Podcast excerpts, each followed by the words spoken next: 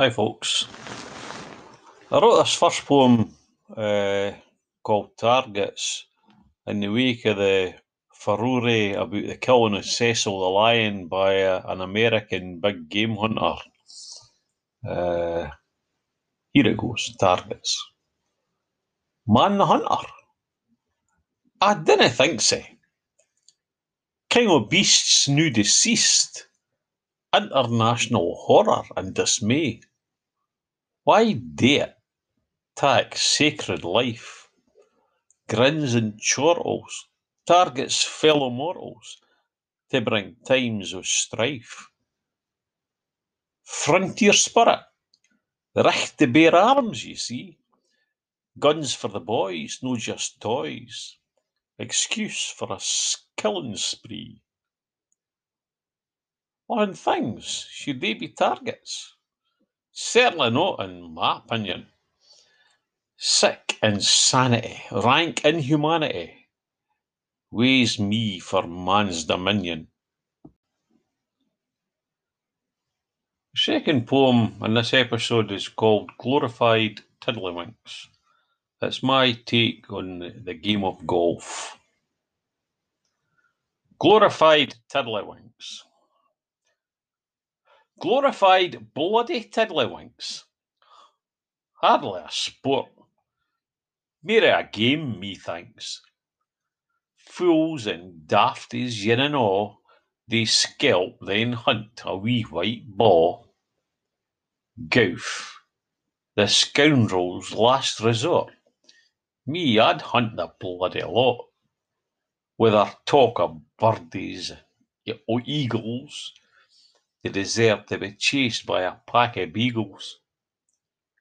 All in their fancy gear bespoke. Look down their nose at common folk. But what are they to show disdain? For they are posers in the main. Now, if a golfer hits a blinder, nae hook, nae slice, nae arsehole winder, stroch down the middle, what a thrill! It was mair to do with luck than skill.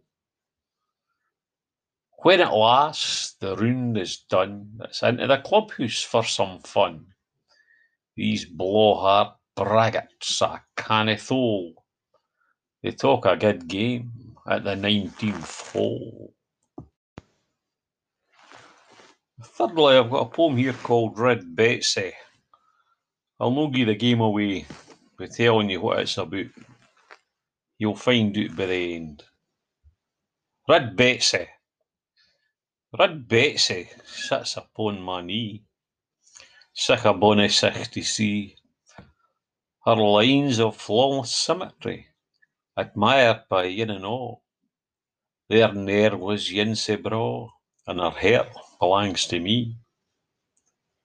Her curves seduced by my she sings a sang my ears to bless. My love for her I must confess, her slender neck my hand does span, fairest in a' the land, but her thoughts I canna guess. Aye, my Red Betsy, she's a star, I tak her to folk gigs in my car, whare'er we gang baith near and far, throughout this Scottish nation. She wins comments o' admiration. They say, Man, yon's a braw guitar. The last poem in this episode is called Fracking, and that's what it's about. Fracking.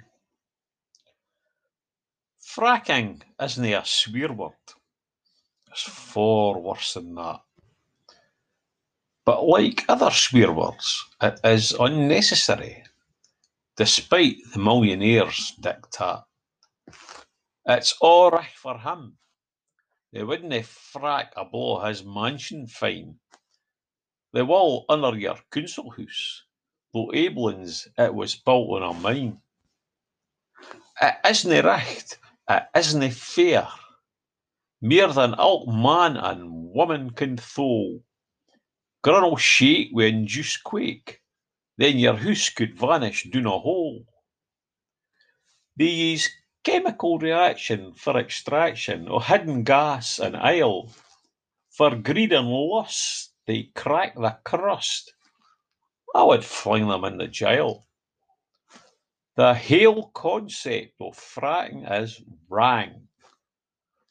No only does it make the grund unstable, the pisons they use drain straight into the water table. Ye'll hae seen the footage frae the States, deid fish in every river. Do ye want the same to happen here? Aye, in Scotland?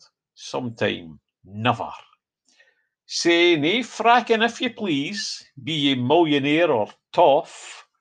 The message loud for the Scottish crowd is kindly, please, frack off. Well, folks, that's all for this episode. Thanks very much for listening. And remember, poetry is the new rock and roll.